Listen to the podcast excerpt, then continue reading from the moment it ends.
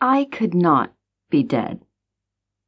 I was only 35 years old and in excellent health for a dead chick. I still had things to do, places to go, people to see, and I planned to, just as soon as I got the motivation to leave my apartment. I closed my eyes and clicked my heels three times. I wiggled my nose. I wished on a falling star. If Marvin hadn't been hogging the keyboard, I would have hit Control Alt Delete.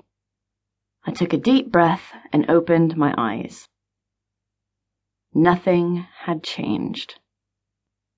That's impossible, I said in a flat voice that sounded far calmer than you would expect under the circumstances. I'm not in your database. Obviously, there's been a mistake. Just send me back and we'll call it even. It'll be our little secret. Elisabeth Kubler Ross documented five stages of grieving. Other authorities have identified up to seven. But no matter which theory you subscribe to, all have one thing in common. The first stage is denial. I planned on keeping my butt firmly planted in stage one. Denial with a capital D.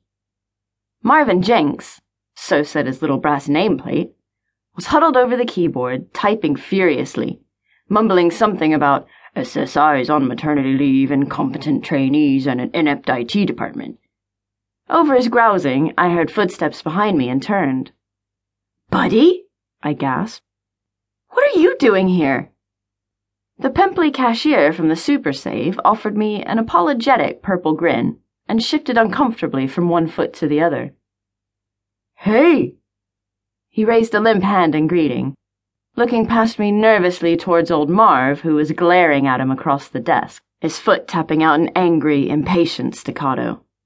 How's it going? How's it going? Well, apparently, I'm dead, buddy.